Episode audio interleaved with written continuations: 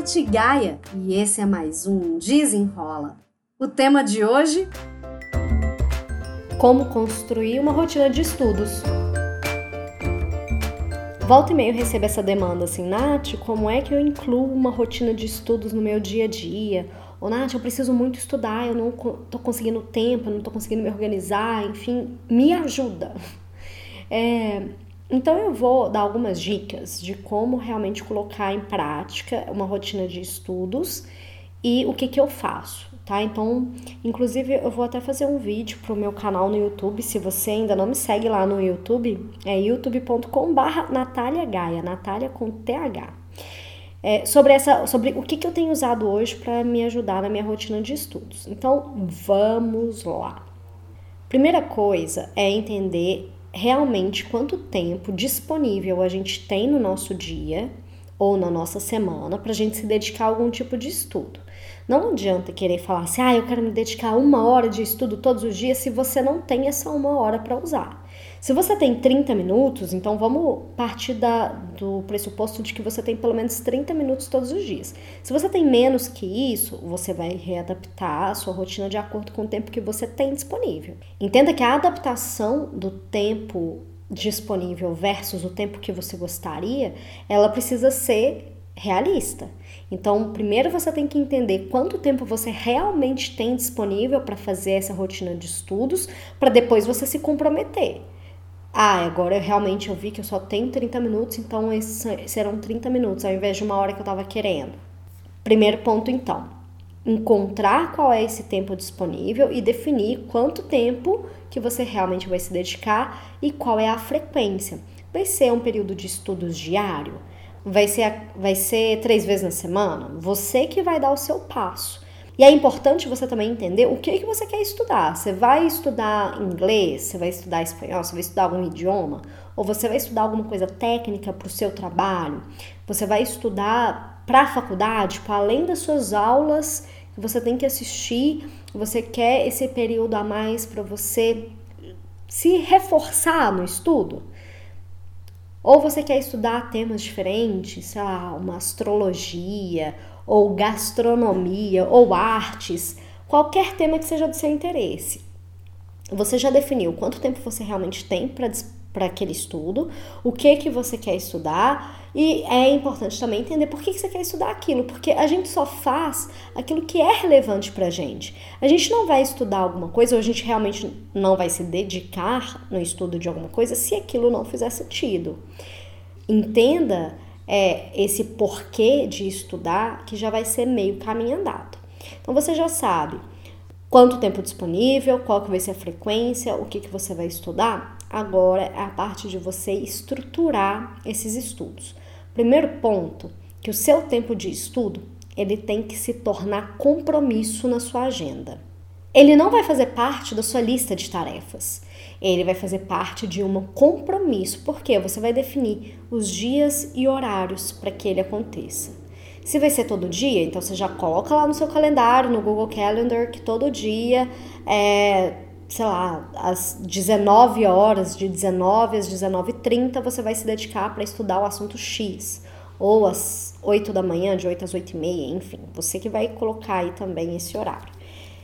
Uma vez que você coloca isso como compromisso no seu calendário e você configurar lá para ter o alerta, vai ser mais fácil para você se lembrar que você tem que estudar, porque afinal de contas você está programando essa rotina de estudos porque você quer.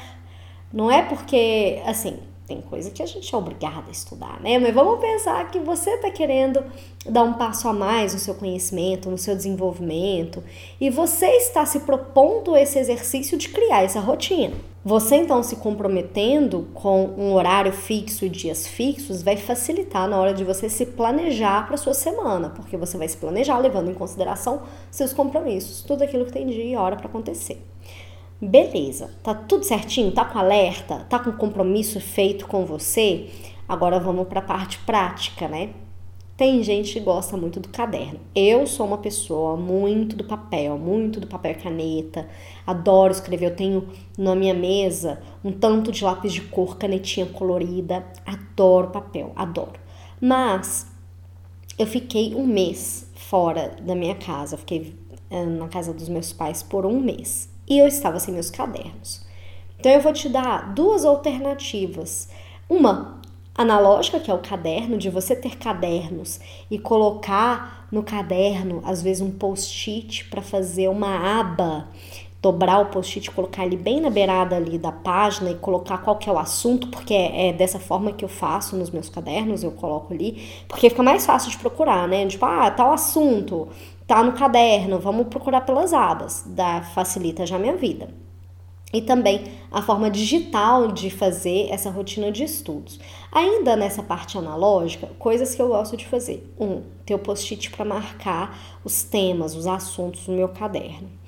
É, eu gosto de cadernos menores, sabe? Cadernos pequenos. Acaba que, que esses cadernos ele, eles acabam muito rápido, então eu tenho um volume de cadernos um pouco maior.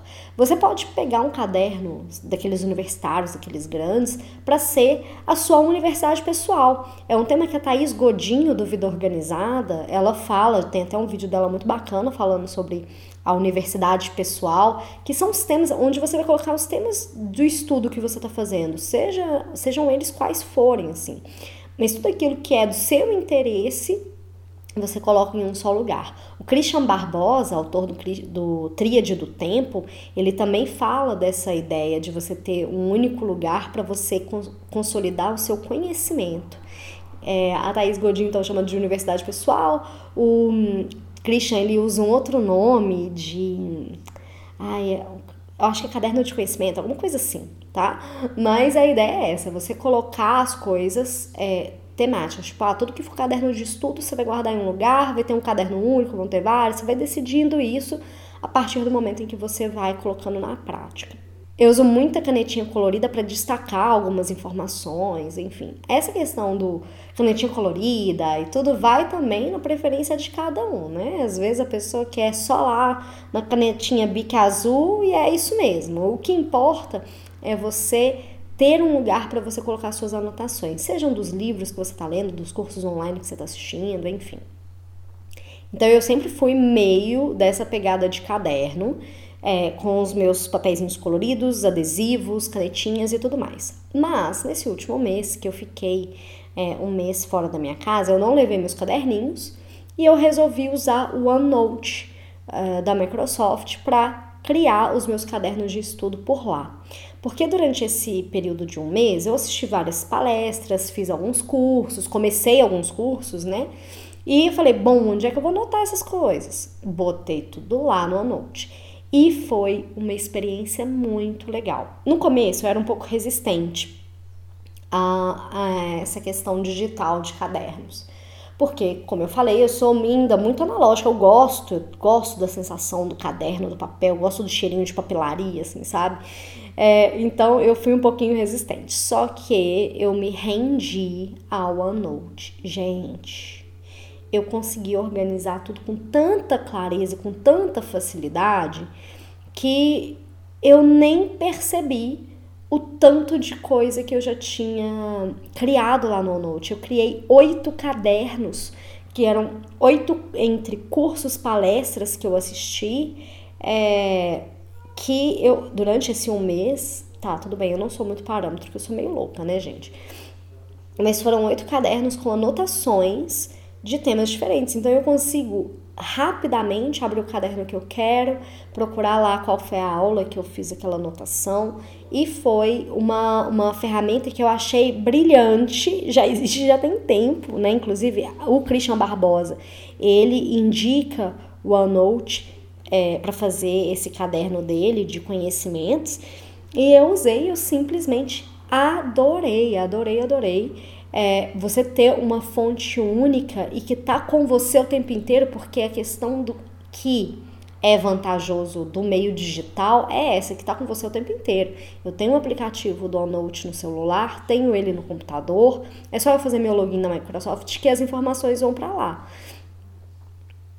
muito mais prático realmente do que carregar vários cadernos por aí, né? Afinal de contas, imagina só se eu tivesse um caderninho, oito cadernos na minha mão para poder fazer essas, todas essas anotações. É claro que com um caderno só, eu vou dividindo aquele mesmo caderno para vários temas, né? Um caderno físico. Mas aqui no Note eu consegui fazer a divisão cada caderno um tema diferente, e aí dentro desse caderno eu vou incluindo as páginas, então uma página por aula, que aí tudo que tá daquela aula vai estar tá com aquele tema, enfim. Só sei que eu adorei, e então me ajudou muito. Hoje em dia eu tenho uma rotina de estudos que tá no meu, no meu calendário. Antes eu estudava pela manhã, hoje eu estou estudando de, de tardinha no final do dia. Então eu destino pelo menos 30 minutos todos os dias para correr um olho e assistir as minhas aulas online, as aulas dos cursos que eu estou matriculada, para assistir palestras. E aí eu estou anotando, ah, desde agosto eu estou anotando tudo lá no OneNote. Vamos recapitular, porque esse, ficou, esse desenrola ficou bem grande, né? Então vamos recapitular. Para você criar uma rotina de estudos para você, primeiro você tem que enxergar a sua realidade e entender quanto tempo você realmente tem disponível para você se dedicar aos estudos.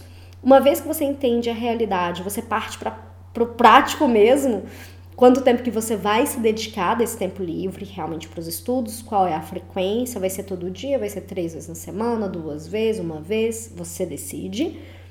O tema, qual vai ser o tema que merece a sua atenção para essa rotina de estudos?